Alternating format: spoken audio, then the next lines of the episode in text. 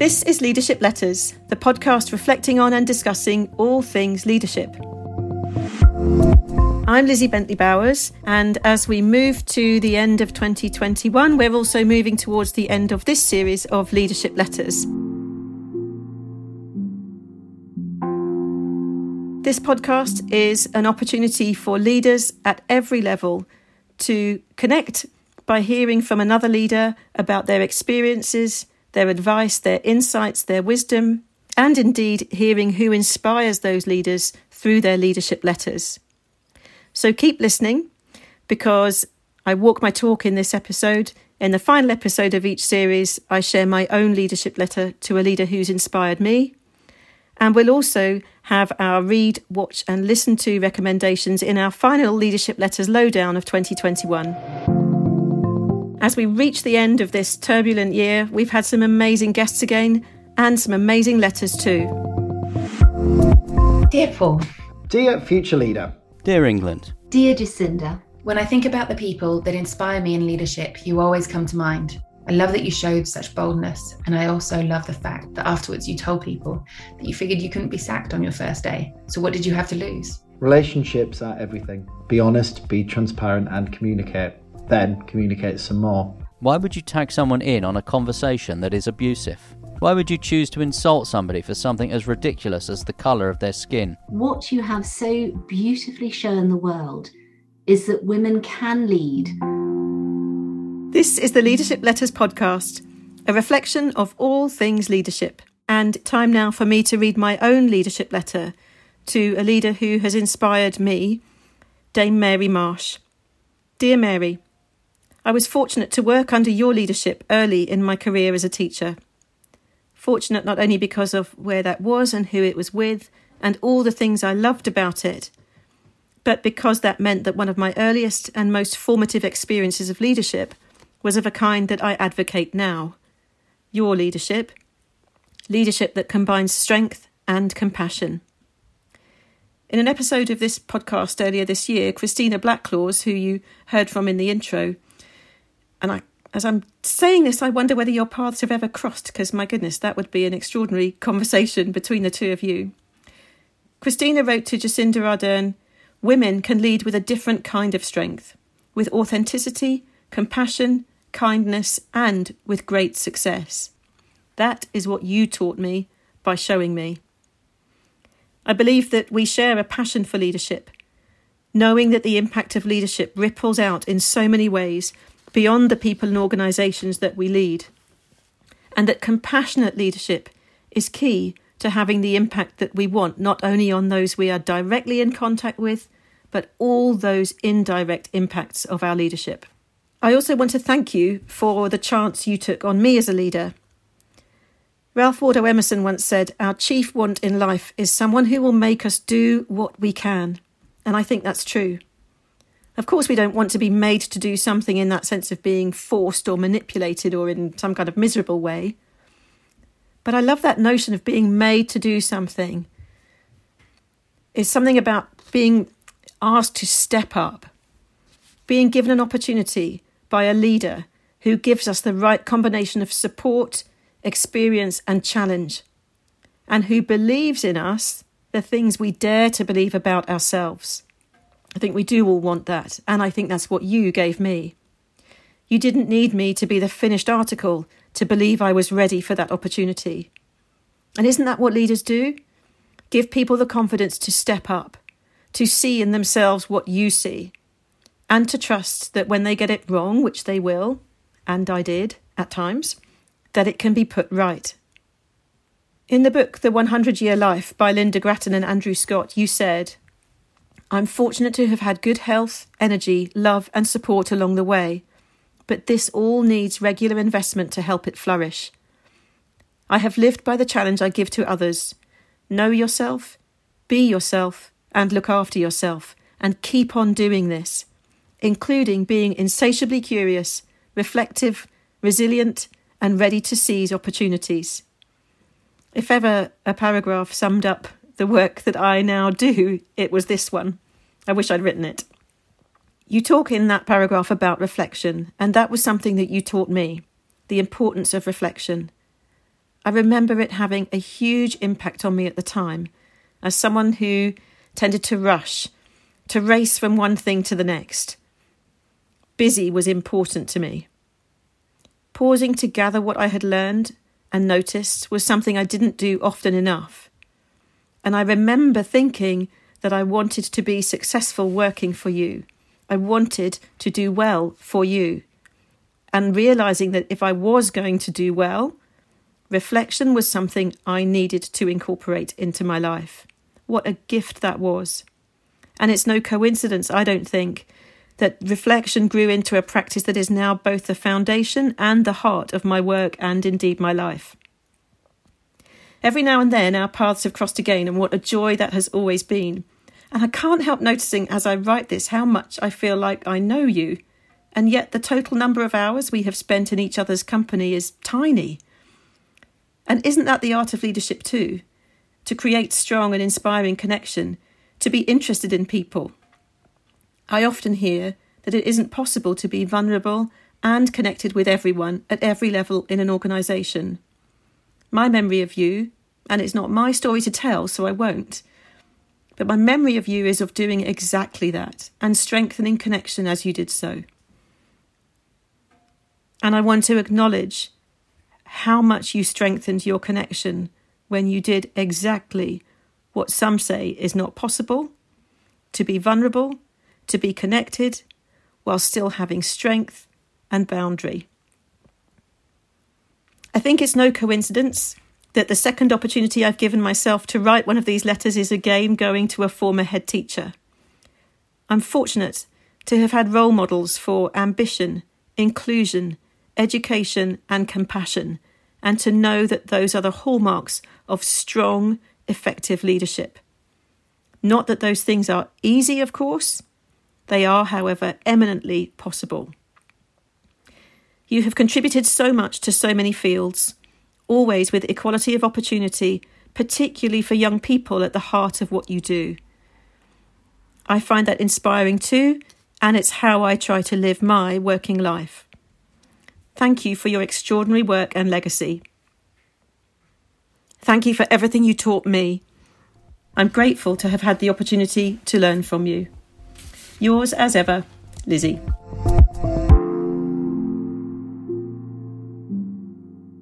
So, moving on to this episode's Leadership Letters Lowdown, the first thing I want to recommend is something to read, and it's really very much in keeping with what I learned from Mary, which is the impact of quality connection and how long, when you have a quality connection, that engagement and connection lasts, regardless of whether or not you continue to see that person. I've written before and talked before on here about some of the deceptively simple concepts that can make a significant and sustained impact on leaders and their organisations, whose value can get diluted, even lost in the repetition effect. That thing when an idea is repeated so often and in so many ways and so many places that something happens where rather than strengthen the message, the repetition seems to weaken it. So for leaders, rather than a sense of thinking, oh, yeah, it would be useful to pay more attention to that, it creates thoughts that are more like, yes, I know, I know, I understand how important that is. We all do our best with that all the time, don't we? What more can I do? Or don't have the time or energy to think about that. Or some version of a resistance because we've heard it so many times. And I completely get that.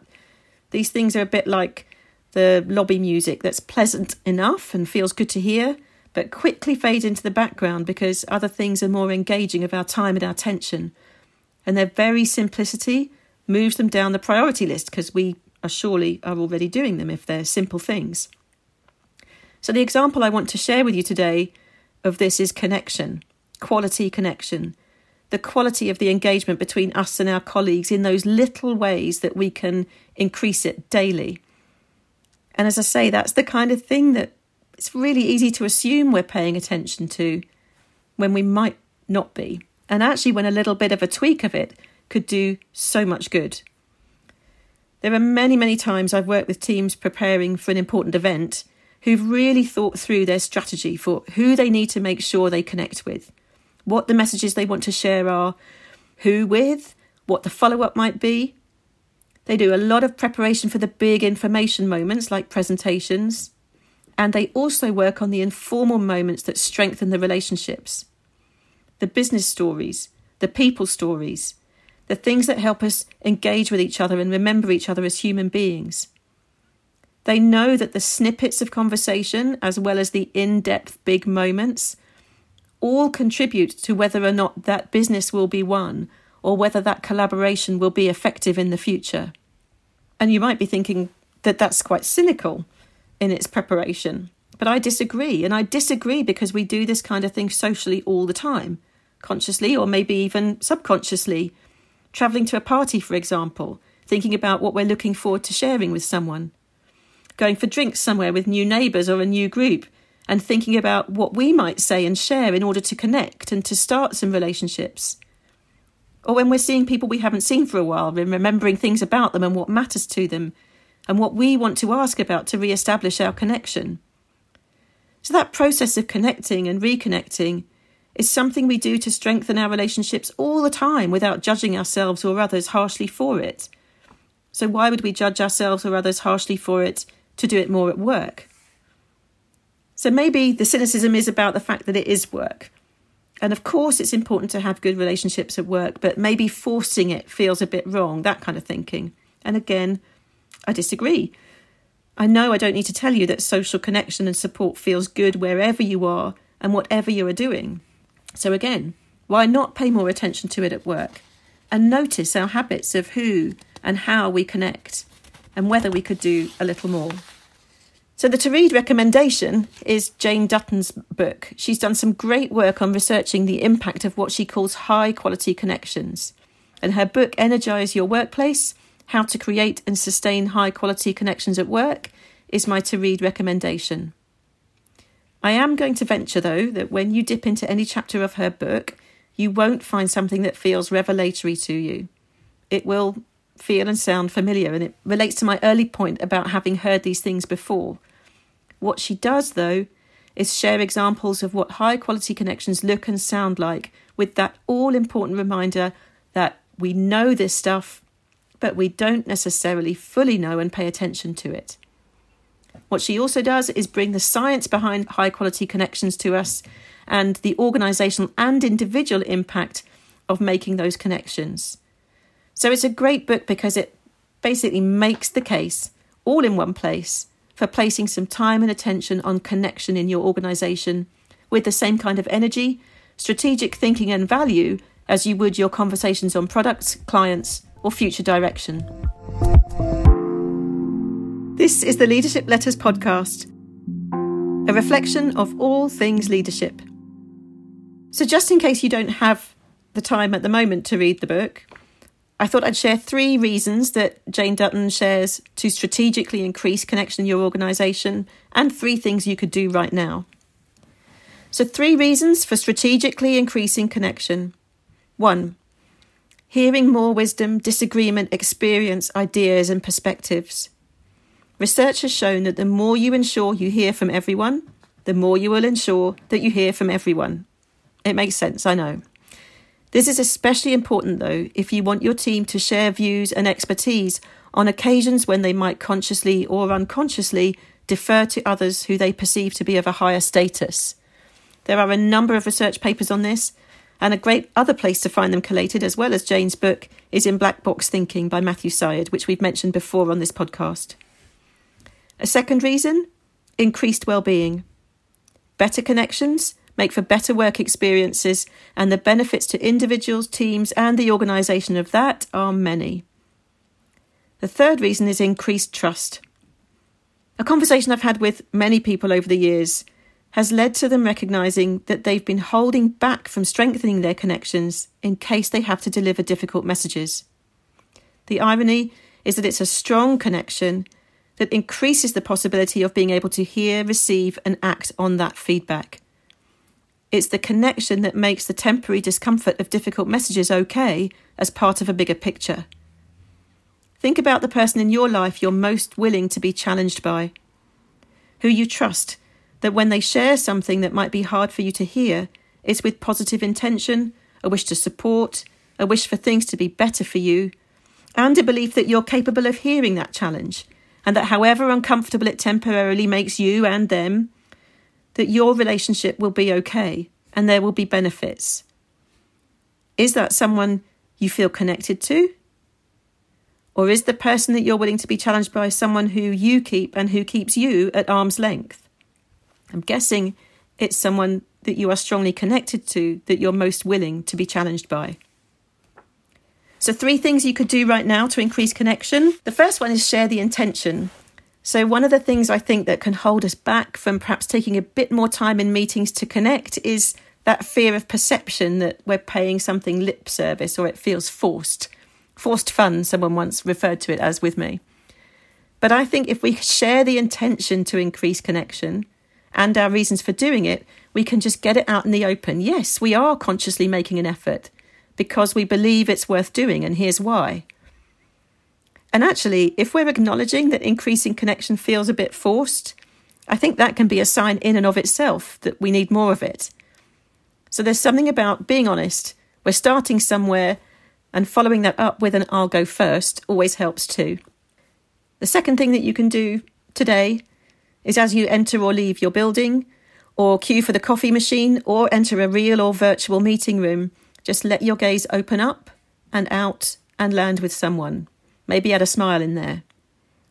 I'm sure you already do this a lot. The question is could you do it a little more?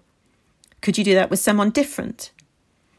I often refer to Dr. Jill Bolte Taylor in relation to this. In her TED talk and her book, A Stroke of Insight, she recalls how, as a patient unable to communicate, she knew so much about the experience she was about to have with someone by the way they walked in the door.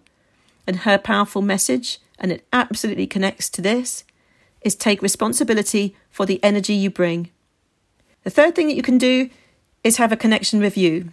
Either individually or as a leadership team, set aside a bit of time to consider when, where, and with whom you have your high quality connections. And when, where, and with whom, maybe you don't. Committing to a small, manageable, and meaningful addition each could make a significant difference in total.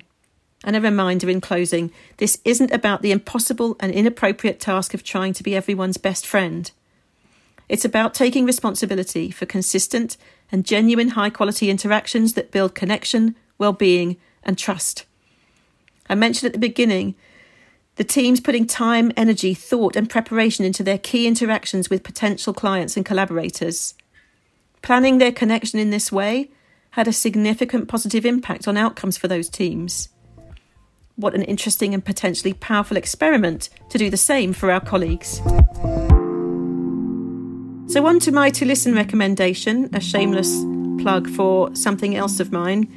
You may have noticed a bit of a gap between this episode of Leadership Letters and the last one, and that's because I was busy with my wonderful colleague Alison Lucas recording some more in our series of podcasts on endings for beginnings. In conversation with some leaders who have been applying the four pillars of endings for beginnings, we were learning the impact that our work has been having on organisations. And in conversation with some fellow endings activists, really talking through the impact that paying attention to an ending can have on individual and organisational capacity to turn towards the future with more energy, with more clarity, with more focus, ready to do what's coming next. So I'd love you to have a listen to that. And then that takes us, of course, to our to watch recommendation. And it's the time of year where we're hopefully heading for a break at the end of another long and turbulent year. So I have to ask you to watch something that will be an opportunity to relax with the ultimate bringer of high quality connections Buddy the Elf. Please enjoy, if you haven't already yet, this festive season the best Christmas movie ever Elf.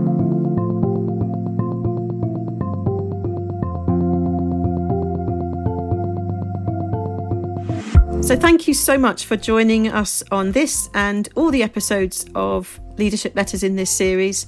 My thanks again to everybody who has come on and shared their wisdom and their letters. Hope you have a wonderful break over Christmas and the New Year And I would encourage you to reflect over the Christmas and the New Year who you might write your letter to, and please do then share that with us. We'd love to get them on a future episode. And Mary, if you're listening to this, please do feel free to be a dream guest and come on to Leadership Letters next year. Please do get in touch via thecausewaycoaching.com. And if you can hit follow wherever you've downloaded this podcast from, then you can be sure to receive our next episode when we return in 2022. This is the Leadership Letters podcast, a reflection of all things leadership. See you soon.